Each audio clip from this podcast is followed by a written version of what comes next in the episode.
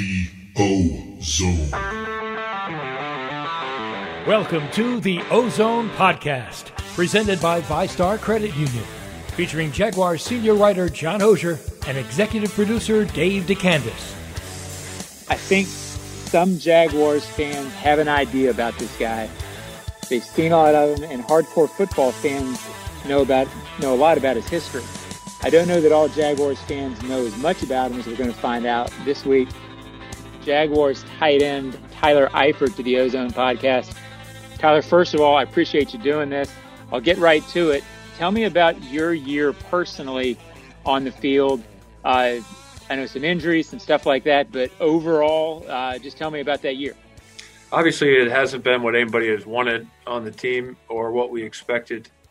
Um, you know, it's not fun losing in the NFL after we won that first game and uh, at home against Indy. I mean, just remind you how, how much fun it is to win in the NFL. So it, definitely not what we've we've wanted. And for me personally, you know, I, I never set goals as far as catches and yards and all that stuff. I just try to control what I can control, and that's you know making sure I I know where I'm supposed to be. I know the offense. I'm working hard to stay in shape and um, and then now that I'm later in my career, just trying to help some of the younger guys and pass on some of the things that I've learned throughout the years. I was going to ask you about that in terms of uh, you mentioned being later in your career or more advanced in your career. Um, is this sort of a season in terms of how to approach the day to day? Meaning, when you're losing like this, you can sort of lean on your professionalism, I guess. Would it have been harder to deal with this kind of a season as a rookie when you didn't know how to approach the day to day? Yeah, I think for me personally, I've always just tried to be the same guy um, throughout the season, every day, coming to work. You know, never get too high, never get too low. Whether we're winning a bunch of games, you know, just be consistent. And you know, I try to. As far as me being a leader, I, I try to be a leader in that way. Is you know, I'm not I'm not a guy you're gonna have to worry about. You're gonna get the same guy every day, no matter what's going on. So just just keeping that mindset and and uh, setting an example for uh, for some of the other guys. I suppose you could ask this of any player this year with COVID because it's been a year unlike any other. But your year personally, you leave a team and a and an area that you were very close with to come to a new team during the pandemic, during all this. Um, I guess there's no way in 2019 that you could have ever dreamed what your 2020 would have been like, right? Yeah, I mean, especially being in the same spot for for so long, you, you kind of feel like you're never going to leave. And uh, even though the reality of the NFL is that hardly anybody ends their career where they started, and um, and I, I enjoyed Cincinnati. I really liked the city, uh, the people there. Um, lived out on some land, so that was enjoyable, uh, having some space. But I've, with even with the pandemic and everything that's going on, you can't really go out as much or experience a lot that the city has to offer. I've I've really enjoyed my time. Uh, the short time that I've been down here, only five five months now, and uh, I'll tell you the, this time of year, even though it's a little bit chilly today, the weather is nice. I, I think I've I think I've gotten I think I've gotten a little bit soft. I mean, growing up in Fort Wayne, and going to Notre Dame. Right. I mean, you play in some cold weather games, and it used to be nothing, and now I'm like, geez, it's it's like 35 degrees. I say it's freezing out. But yeah, I was gonna uh, say, wait a minute. We're talking on Wednesday, and everybody knows the temperature on Wednesday. Tell me you didn't bundle up this morning. I got my sweats and my uh, and my sweatshirt. I don't I don't have the big jacket. That's I always think that's funny being in Florida when it gets below like 50 or 60 degrees, everybody puts on like a big North Face jacket. I'm like, that's, I think that's a little excessive. Yeah, I've got to admit, I've done that. I lived in Indy for 10 years, but it only took me about a year being back before I was bundling up. So it doesn't last long. So, um, you mentioned a little bit at the top, uh, the team, and obviously disappointing. Nobody wants to be one in 10. But everybody I've talked to, all the players, say it's pretty remarkable how this team has held together. Uh, do you see that? And I guess in that sense, is that encouraging in any way, or you know, is there a point of pride to the way you guys are holding together during this? Yeah, I think you know you can. Some people could, uh, from the outside, read it one of two ways. Maybe, maybe guys just don't care, and so there's not as there's no infighting, or you know, some people say, well, if people are raising their voice and calling people out, then that means they care or whatever. But I think we just we really do um, like trust each other. We know like people work hard at practice every day, and um, I think guys truly believe that that good things are gonna are gonna happen, and we're we're just we're not that far off. I mean, just that's the nature of the NFL is it comes down to a couple plays here and there, or a couple plays at the end of the game to win the game, and I think guys really believe in each other that if we just we just keep playing hard, you know, the entire game, which I don't think anyone could question that. Um, that we're going to end up end up winning some games here to finish the season, and that'll be something to build on for next year. Got you. Now I know in Cincinnati when you played, um, Andy Dalton pretty reliable, usually there. You're now on your third quarterback of the season. How does that affect you? Is that a strange thing, or do you just play through it? Is there any impact on you with that at all? Uh, you just you just kind of play through it. Um, I think I think with Mike, you know, he's I think we're the same draft class, so he's been he's been playing right. for a while, and um, I think we we see a lot of things the same way, and uh, just understanding coverages or you know where guys are coming from and all you know just little things that you can't really you don't really talk about. You're just kind of on the same page. Um, and then i mean with the other with the other guys i mean there was no ota so there was really no getting a connection or getting some rapport or, or chemistry built with them before the season. So it's just kind of been on the fly uh, since camp. Now I see a couple of uh, things personally, background stuff. I guess I didn't realize until I really started looking into it. Dad plays basketball at Purdue. Brother plays basketball at Purdue. You're from Fort Wayne. Why football? How did that happen? Well, I played basketball and football growing up, and uh, played AAU, doing all the travel, playing all summer long, and all those things. And I think I just I felt like I was a little bit better at, at football and had a better opportunity to to get a scholarship playing football. Um, my dad never really pushed me one way or the other to play basketball, but um, there's more spots on a football roster, and felt like that was uh, that was the way to go. But Notre Dame, as a kid in Fort Wayne, I think people realize how big Notre Dame is in Indiana. That had to be a dream, right? Notre Dame football. Well, yeah, like you said, um, with my dad playing basketball at Purdue, we we would go down even on school nights to a Purdue basketball game, and we I'd sleep in the back, and we'd drive home. I'd be at school in the morning.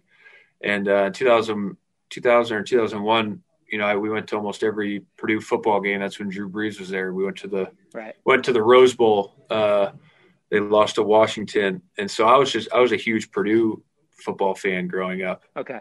And um, but Notre Dame just kind of sits at the top. Like even if you're a Purdue or IU fan, like you know you know who's who's actually the best.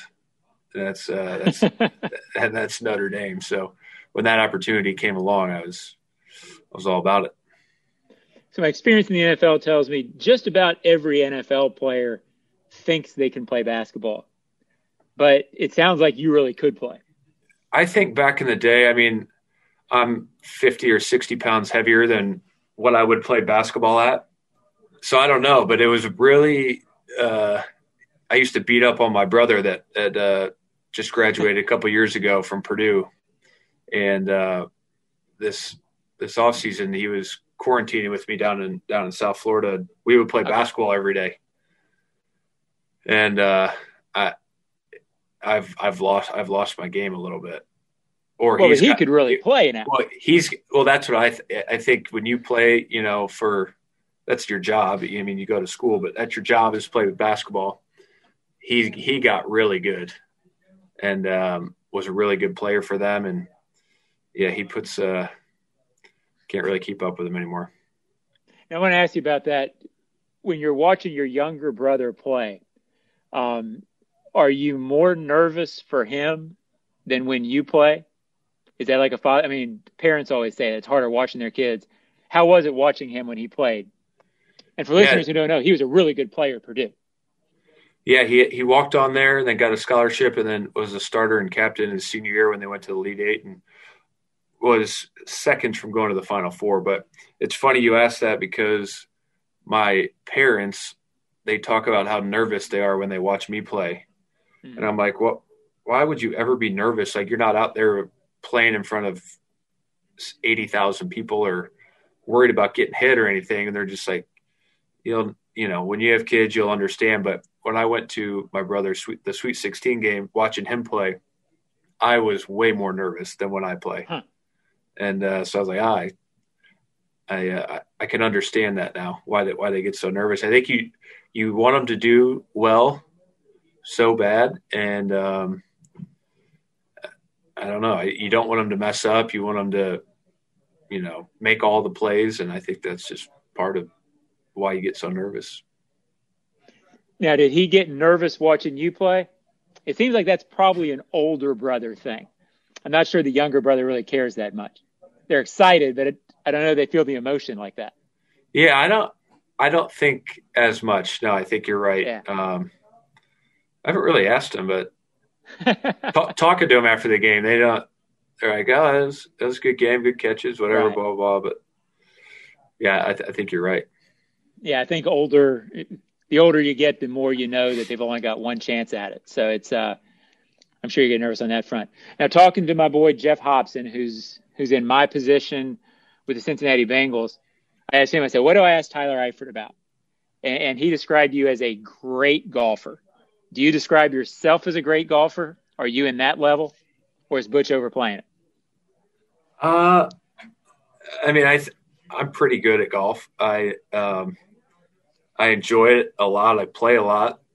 Uh, after my third back surgery, I gave it up for a couple years, and um, I was so bored in the summers. That's that's what I would do on, in the summers after working out, and I'm like, if I if if I can't play golf because my back, then I probably shouldn't be playing football. So I'm just going to start playing golf again, and uh, my back's been been fine. But um, yeah, I, I would like I would like to really work at golf at some point in my life and and see how see how good I could get. It would. Uh, Your handicap is. It was down to a, a plus one at the end of the summer. You're hiding a little bit. You're really good. I got you. I got you. I don't play, but I know enough that plus one is good. Um, so you must really like. I mean, I know you're a hunter, fisherman. This area must really appeal to you. You must feel sort of at home here. Yeah. Um, in the off seasons, I would go to South Florida and I'd fish and golf. And during the season, I would hunt. Being in Ohio, you, you can hunt. And in this area, just hanging out with Linder and getting to know him, he's got it all covered. He doesn't golf, oh, yeah. but he's got the he's got the fishing covered. He's got the hunting covered. Uh, yeah, so in this area, you can you can kind of you can kind of do it all, which is pretty cool. What keeps you going in this? I mean, you've been through a lot, and I know you've you, have you have had a good career at some point you probably said, okay, do I want to keep playing? Why keep playing? What motivates you to keep going? Well, yeah, I think after uh, not every injury, especially the ones early in my career, it was like, okay, it'll just get better. But you know, as they kept happening, and they were pretty pretty gruesome and and uh, and not not ideal at all. Um, you always have that thought for a couple weeks or a month or so, like I, I don't know if I if I should really keep doing this. I mean, it's sure.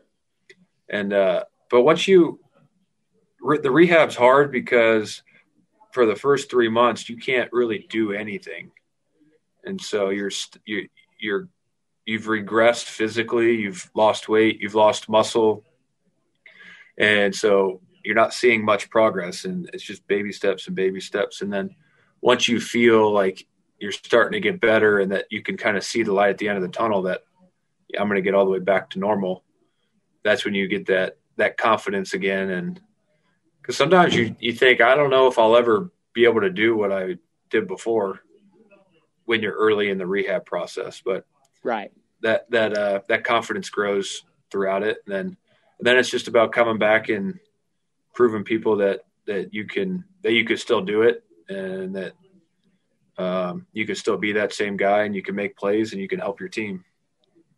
Got you. Tyler, the last thing we do with this, we call it the Ozone Five. The Ozone Five. Five. Five. I just ask you five quick questions. Uh, answer them however you want.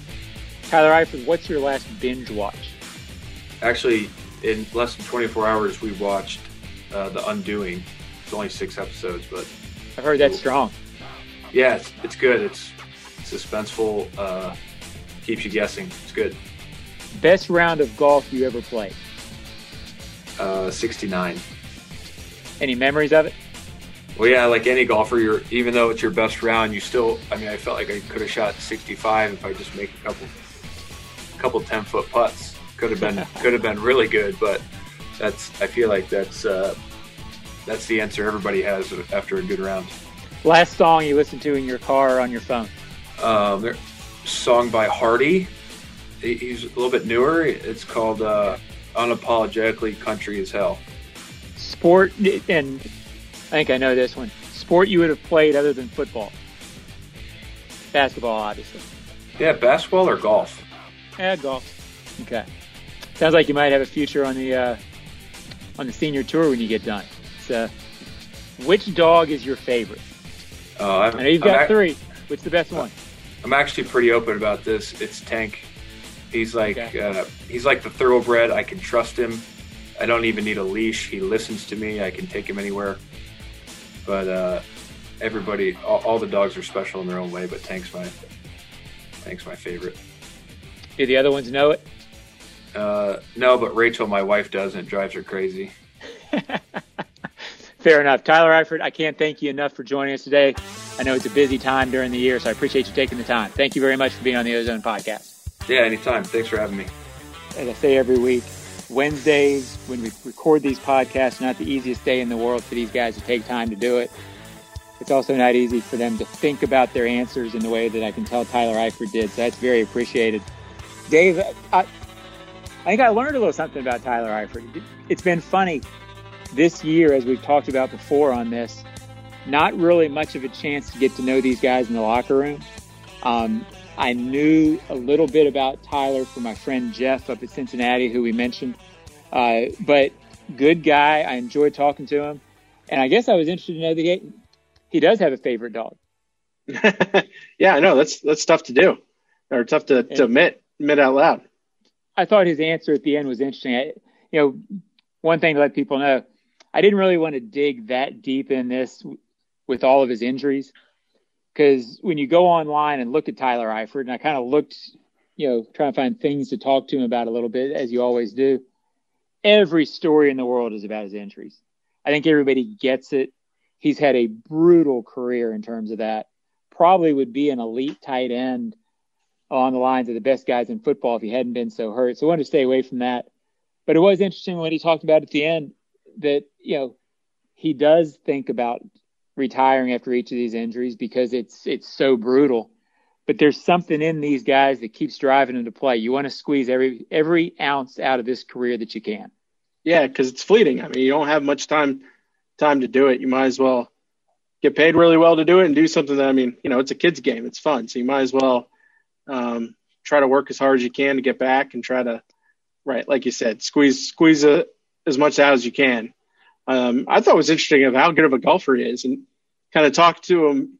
He uh, we had to shoot an interview for some sponsorship thing we did with him, and we kind of talked briefly about his golf game. And I mean, he's he's serious. Like, I mean, you know, people in the Jags will talk about Scobee and all that kind of stuff. I mean, he's once he's done playing, I think he's going to be doing that kind of stuff that, that Scobee does, like playing in those, you know, celebrity tournaments and all that kind of stuff. And you know, you never know. I mean, there's been a lot of pro athletes mm-hmm. that have uh, have gotten on the uh, Champions Tour, the Senior Tour, uh, eventually. Uh, Rick Rhoden, right, baseball pitcher. Yeah, um, it happens. Had a, a, decent career on the uh, playing professional golf after he was done pitching You're a golfer, right, Dave? Uh, Yeah. When was your last 69? Was that last year? Never. Is that when you shot that? uh, that that happened on a front nine uh, a few times, but never. Uh, no, that's that's not uh, that's not touchable for me, and we'll we'll probably never be. But uh, yeah, it's pretty impressive. And that's the other thing too. I mean, he plays what six months out of the year. Right. Imagine if he played full time. You know. Yeah, Uh, but yeah, it was fun to talk to him. Yeah, and that's the other thing too. Again, like you said, I think we've kind of said this point a few times when we've done this is is like we don't know, especially the newer guys and the rookies and stuff. We don't know them all that well because of the COVID situation. We're not Mhm. allowed to be in the locker room, and the time is so limited and very structured. Yeah. And it's just, I think it's nice just to kind of learn about some of these guys and you know hear hear their thoughts on stuff. And I was impressed with Tyler that he he was very thought out with all of his answers. That's the things you said, and I always, I think listeners probably get tired of me saying it, but the thing I appreciate about most of our guests this year, pretty much all of them, you know, in in some of these cases, you know, usually in the locker room, there's 15 or 20 guys that you get to know during the course of a season. A lot of the guys who come through and only have a cup of coffee, you don't get to know that well. But usually somebody like Eifert or, you know, it, any number of players, I would have had a chance to talk to several times. I might have asked them five weeks out, hey, at some point in the season, we'd love to have, we'd love to have you on the podcast. Okay, great. Um, but they usually wouldn't say great. They'd say, okay, whatever, I'll do it. And then you might talk to them about a subject or, or you might go over and say, Hey, when you're on, I wouldn't mind talking to you about this. In this case, with zero getting to know you time beforehand, a lot of these guys have been willing to kind of open up, which is, again, doing it on a Zoom call is fairly impersonal. And it, I think it, I think it speaks to the character of a lot of these guys that they're sort of willing to open up because they're not doing it for me, they're doing it for the fans. And they sort of get it that people want to know a little bit about them. And again, not every player I've dealt with over the years be willing to do it. Most of these guys have, and it's appreciated. So, talking a little shop, Dave, is what we're doing there. That's called talking shop. And I think with that, I'll thank Tyler again. It was interesting today to hear from him. And I especially like the fact that plus one golfer, I learned a little something today. I wasn't sure that that was good, but my understanding is that's very good. I'll thank Dave DeCandis for again making me look better than I am and making me sound better than I am. Thank Joe Fortunato for the same thing.